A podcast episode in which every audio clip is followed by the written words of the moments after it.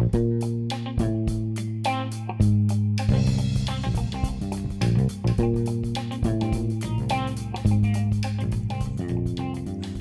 to another episode of Safety Toolbox Talks with me, Shannon Smith from Safer Me.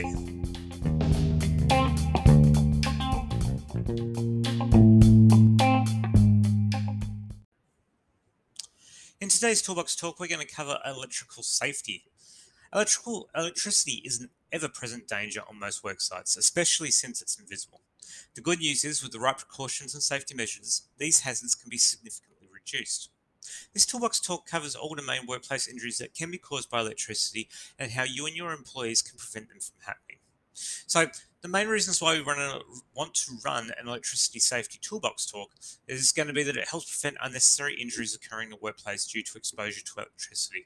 Make sure staff understand safety regulations and standards. It's going to make sure companies and management understand safety regulations and standards. And going to help result in fewer injuries, meaning higher product productivity in the workplace.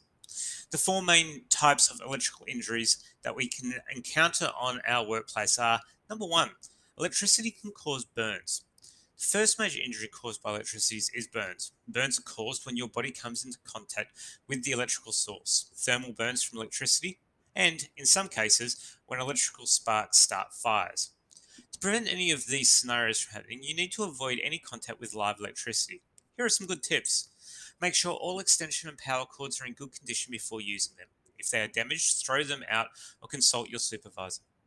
Only qualified electricians should work with exposed wires. Any high voltage ele- uh, equipment or areas of a worksite must be clearly marked. Be extra careful when water is close to electricity. When working with electricity, ensure you wear the correct PPE.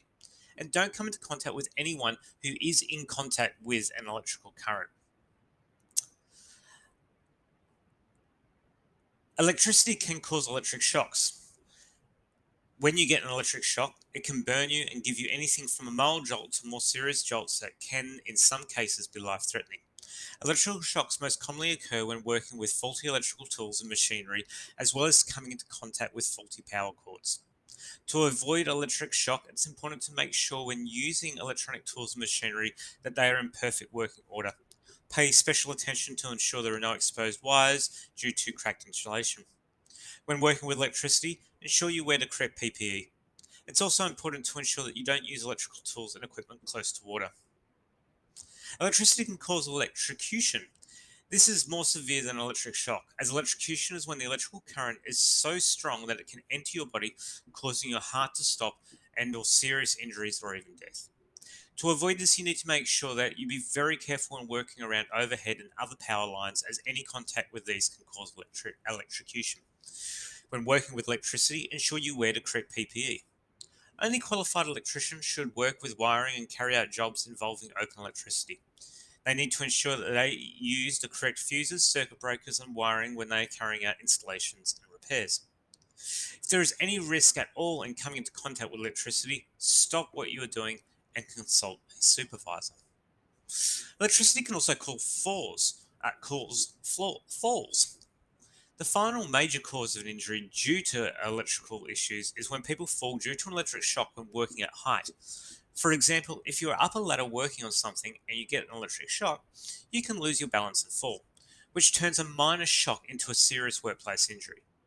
To avoid this happening, make sure that you pay close attention to your work when working up high and close to electrical hazards. Before commencing work, try to find a safer way to do the job. Before you use a tool when high up, make sure that it's in perfect working condition and ensure that you're using the, sa- the safest ladder or scaffolding for the job. Our key takeaways from this toolbox talk are, if possible, avoid working with or around electrical hazards. Wear the correct PPE when working with or around electricity, such as electrical gloves or specialty footwear. Make sure extension cords and power strips you are working with are in good condition and safely out of the way when working. Take your time when working with power tools. Ensure you handle electric tools correctly and then safely store them when not in use.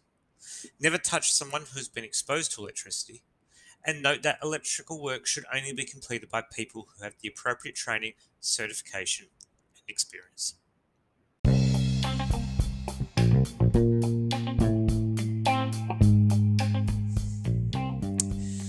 You've been listening to the Safety Toolbox Talks by Safer.me. Safer.me is easy to use safety software for your business. It includes a whole lot of really handy digital safety forms, risk registers, contact tracing solutions, and a whole lot more.